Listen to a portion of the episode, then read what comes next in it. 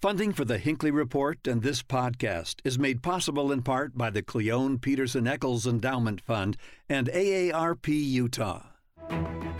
Thank you for listening to the Hinckley Report, your weekly political roundup. If you like what you hear, please subscribe and leave us a five star review. Good evening, and welcome to the Hinckley Report. I'm Jason Perry, director of the Hinckley Institute of Politics. Covering the week, we have Sonja Hutson, political reporter with KUER, Lindsay Whitehurst, reporter with the Associated Press, and Matt Canham, senior reporter with the Salt Lake Tribune. So glad to be with you all this evening. A lot happening in the state and around the country in politics, but I'll tell you one consistent thing we're talking about is vaccines. And so, so Lindsay, we'll start with you for a minute. It's been a week since President Biden put out his vaccine requirement for a certain size businesses, business a certain number of employers. How is that being received now in the state of Utah, and what are they planning to do? Well, there's certainly a number of folks um, in the Utah government that don't love this idea. Utah lawmakers are a lot of folks kind of, it's an interesting needle to thread, right? Uh, there are a, a good number of leaders here who say, get the vaccine, that's the way out of this, but we don't want to mandate it. We don't want to make people. It's, it's in some ways a similar paradigm to mask wearing, right? Is that especially early on, not so much now, but early on, there was sort of that message that we encourage everyone to wear it, but we don't want to make anybody do it. And it's a little bit of a, a fine line to walk right? And and so so that's that's been the conversation so far is what do we do about this and and and what our business is going to do. Our business is going to want to go to court. Is that something that that large businesses are going to want to deal with, or perhaps there's a little more go along to get along? I think there's still a lot of wait and see there. Yeah. So Matt, as we wait and see, it's interesting. Our legislature is looking at options for sure. There's a October 4th meeting scheduled for people to give input on this, but it's not entirely clear what those options options are for our elected officials? Well, to start, the Biden administration needs to actually present the rule. They made an announcement, but haven't given us the details, and that's why we're in a little bit of a limbo. Our attorney general is ready to sue, but he doesn't know what he's suing for or against. We have the legislature who wants to take action, but exactly what that means, what the Biden administration has said is if you work for a company that has 100 employees or more, you have to get vaccinated or get tested weekly. But there's a lot of rules that can go around that. How do you enforce it? You know, when does it start?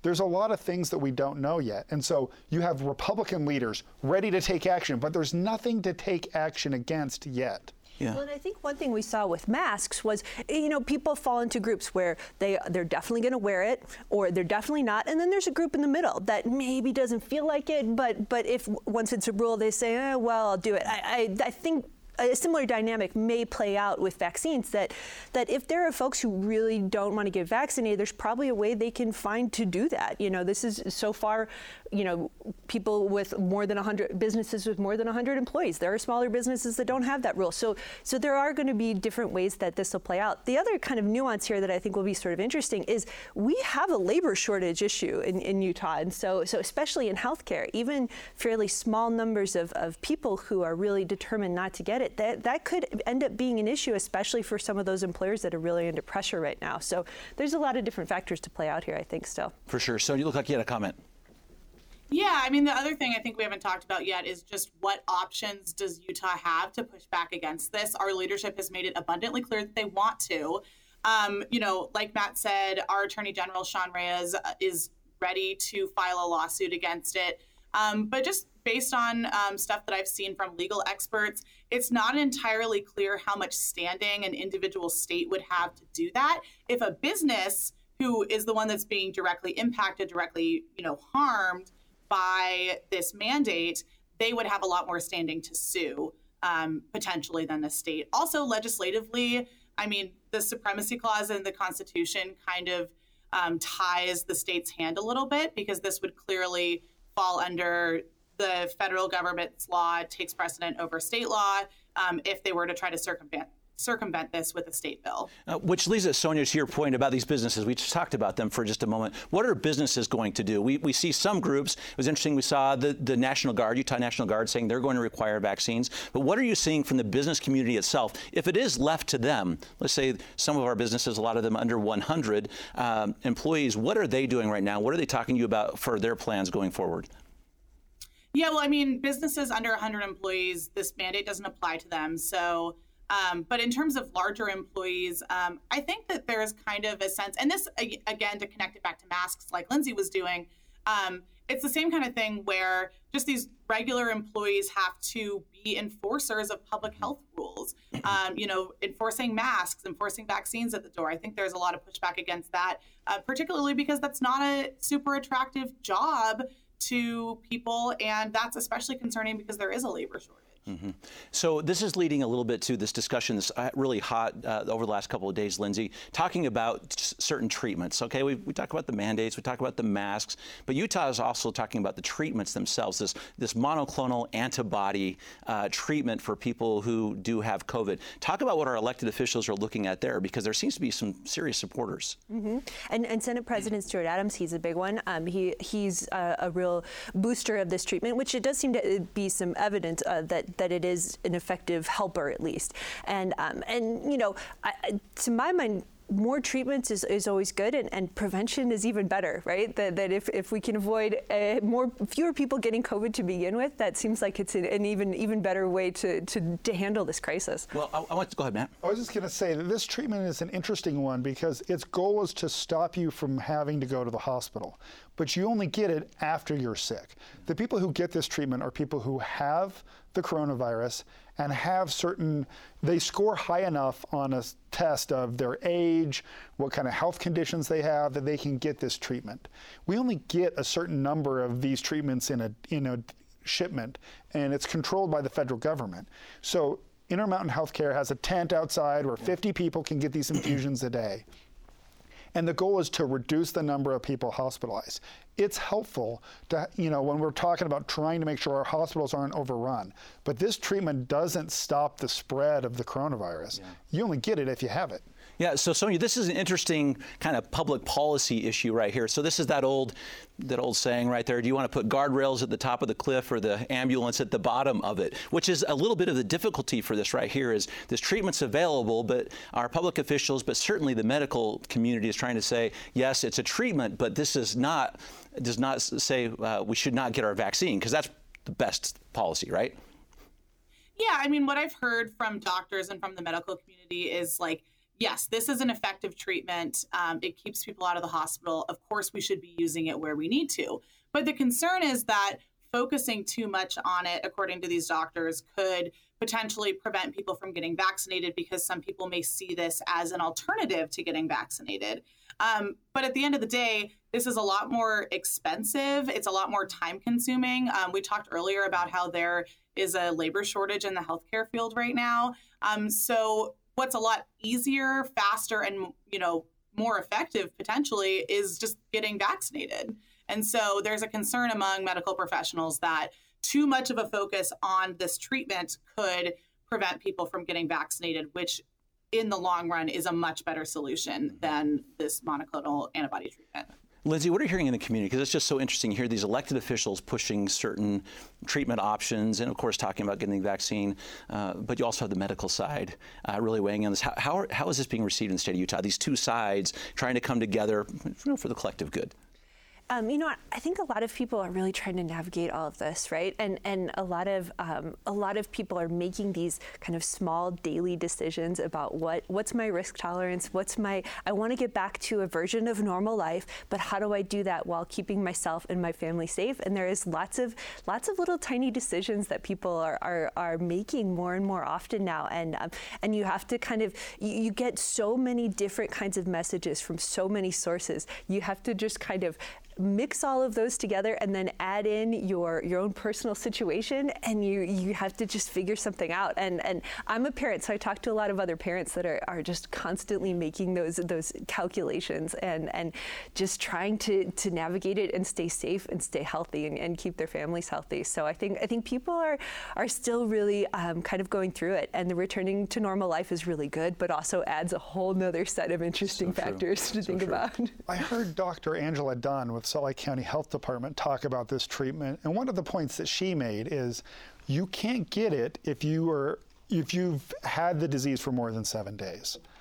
And so not only do you have to have certain risk factors, it has to be early in the disease life cycle for it to actually have its and effect. You have to have been tested so that right. you know That's you her have point. It. You have to get yes. tested. So if you want to use this treatment and you have a little scratchy throat, if you have a cough, that's when you get tested because this doesn't work when you get seriously sick. Mm-hmm. It's the point is to stop you from getting seriously sick. Really great point. We'll follow this one closely because I think it's going to continue to be a uh, hot conversation here in the state of Utah. Uh, Matt, while we have you here, I, I want to go to kind of current political kind of rumblings, but it goes all the way back to 2020, which is so interesting. I want to talk about what's happening in, in upcoming elections, but it goes back to 2020. So interesting this week. Of course, I, I, remember conversations you had with Bob Woodward when he was here. Just wrote a book, Peril, which is very interesting. But he talks about Mike Lee, our own Senator Mike Lee, and his involvement and efforts to really go look into uh, whether or not the last that election was kind of um, hijacked in some way or fraudulent in some way.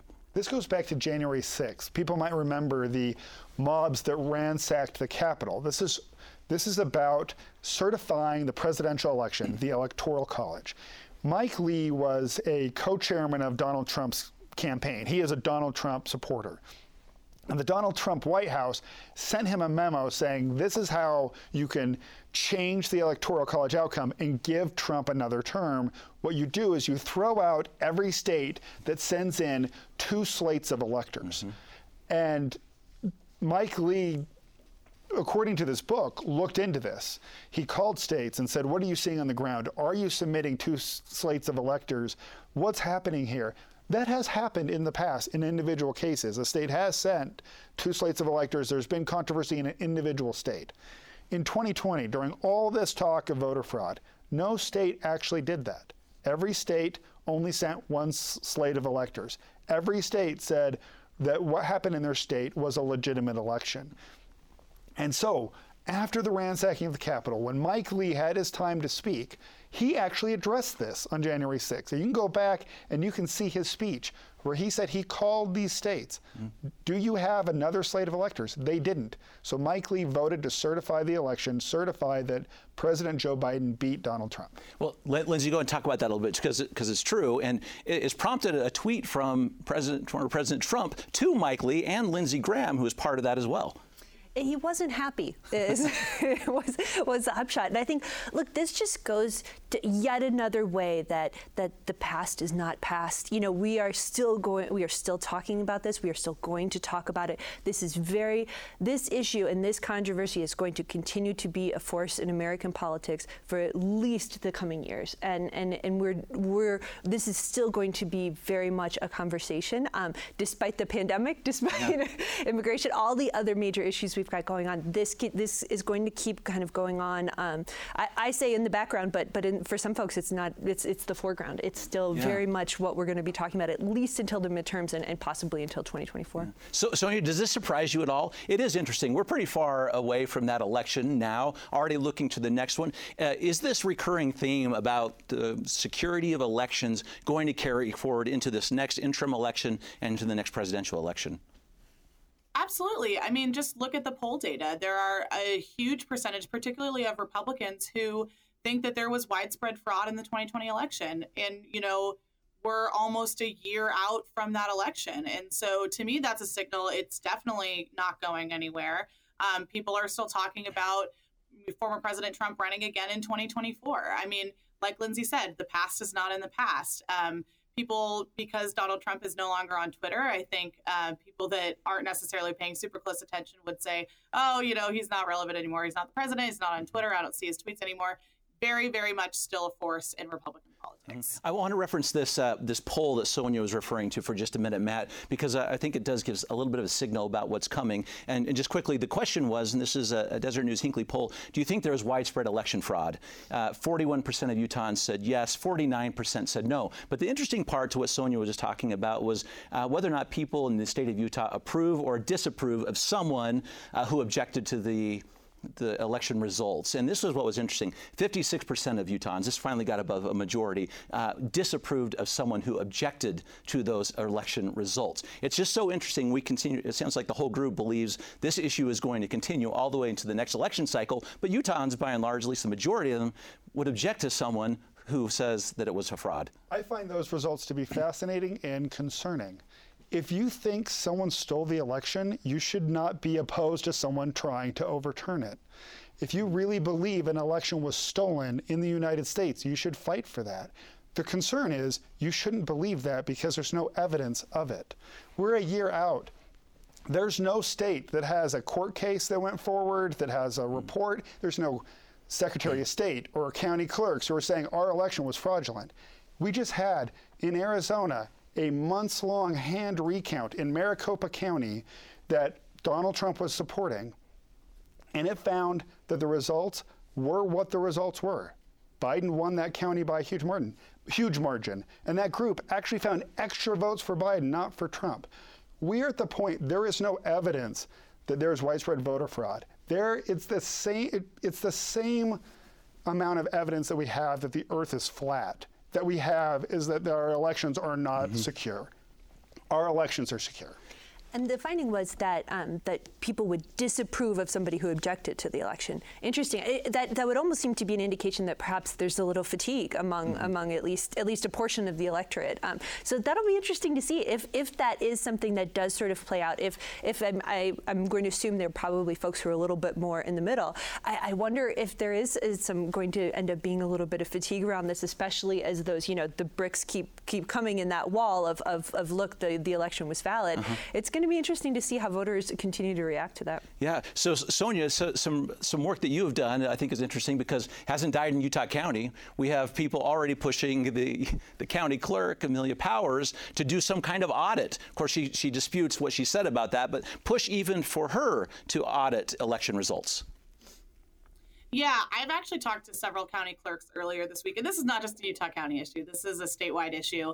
Um, county clerks have told me that they're just seeing unprecedented numbers of calls, of public records requests, of you know requests to tour the facilities to inspect their vote counting machines.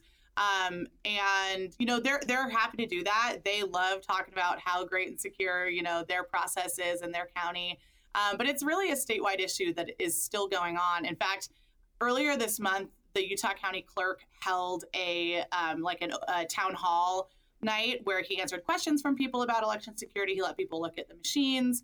Um, so there's definitely still a very strong ongoing effort to combat all this misinformation. Uh, Sonja, there's an article you wrote recently that talked about uh, voter identification and efforts and a potential bill coming this next legislative session. Talk about that for just a moment because it goes to a little bit to the election security about how private our information is when we are participating in the process. Yeah, it's a little complicated, so bear with me. So basically, the context for and the reason that some county clerks want this bill is that, um, like I said, there have been people that have been submitting public records requests. And one of the things that they have requested is the statewide voter rolls, or maybe they're just doing it in their county, but they request these voter rolls, um, which, and then when they compare them to um, the vote tallies and things like that, there seems to be a mismatch between the number of registered voters and the number of people that actually cast their ballot. And so to them, they're like, oh, this is clear evidence of fraud. Um, but if you go and talk to county clerks, there's actually a really simple explanation for why that mismatch exists. And it's because about 30% of voter records are private records. So they're not included on those public voter rolls that anyone can, can purchase. Um, so one suggestion that um, county clerks have brought to the legislature, and there's actually a draft bill that was uh, discussed last week, it would make all of it, it would include all of those um, private records on the public voter rolls, but instead of their name or any identifying information, there would be just a randomized number assigned to that person. So you would just see like randomized number. Th- this person, you know, voted in this precinct on this day. You know, they voted early, whatever. Um, and so you would have a more complete picture of uh, of who voted um, and who's on the voter roll to kind of alleviate some of that concern.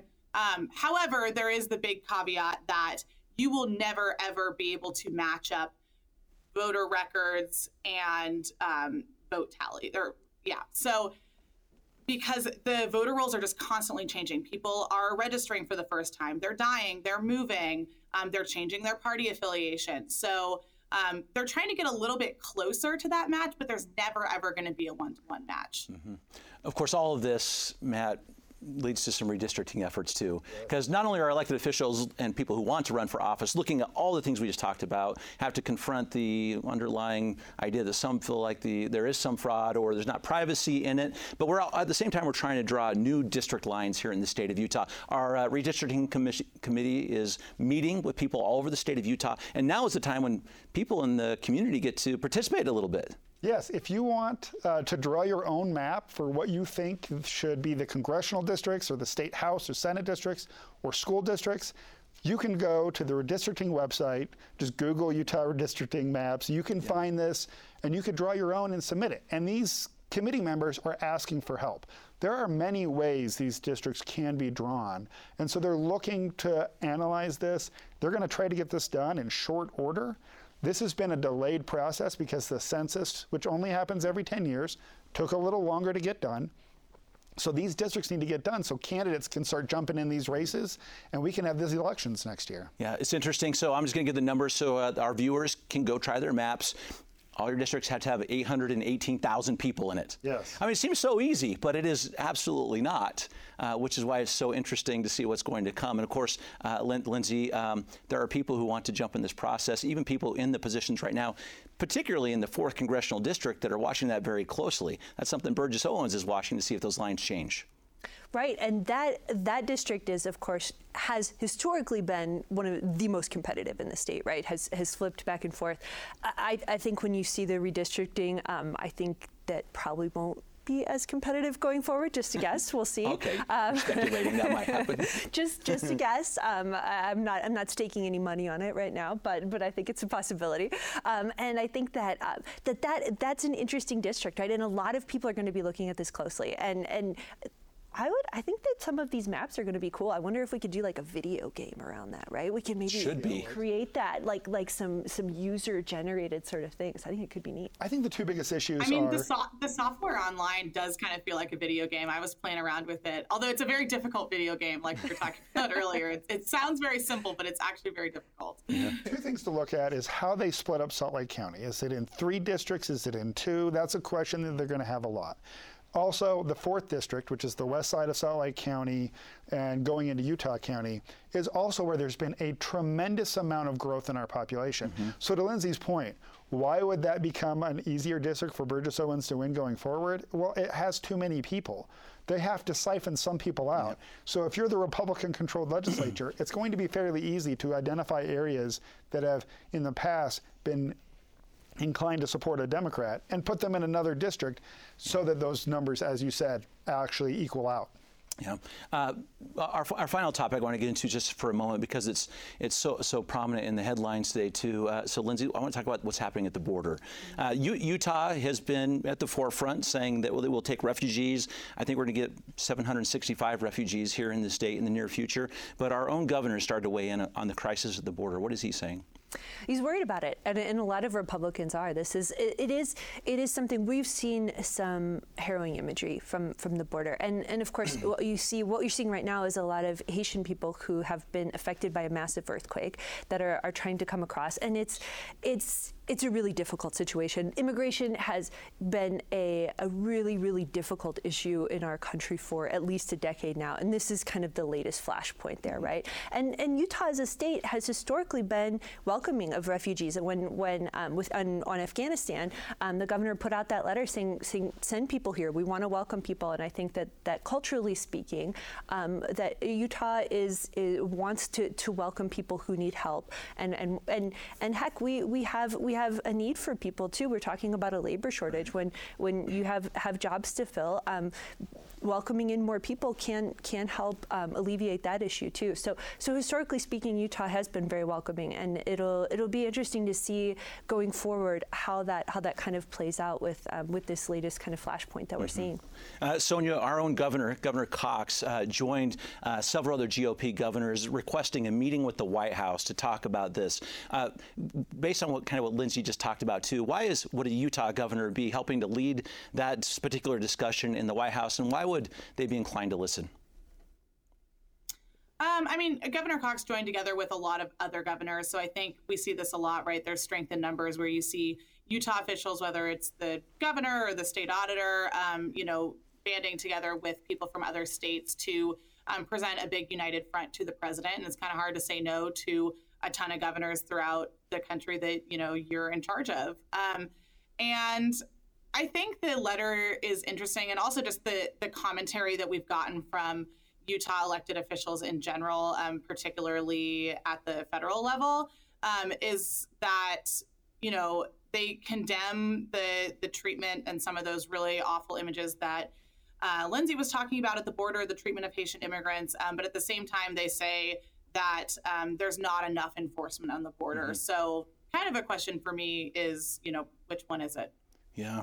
Uh, so, Matt, it's, it's not just our local elected officials, um, but but our own, in our, our, last 30 seconds or so, our own Senator Mitt Romney is weighing in quite considerably, calling this a monumental disaster. There's misinformation that has led some of these migrants to try to get across the border, believing that there's a policy change that has shifted. And what Mitt Romney is arguing to the Biden administration is you need to be have a clear and consistent message so people aren't trying to cross the border thinking they're going to get in. He blames the Biden administration for incentivizing this to happen. And there has been a huge increase in the number of people who have tried to get across the border this year. Mm-hmm. We'll watch this one closely. Thank you all for your great insights this evening. Much appreciated. Thank you for listening to the Hinckley Report.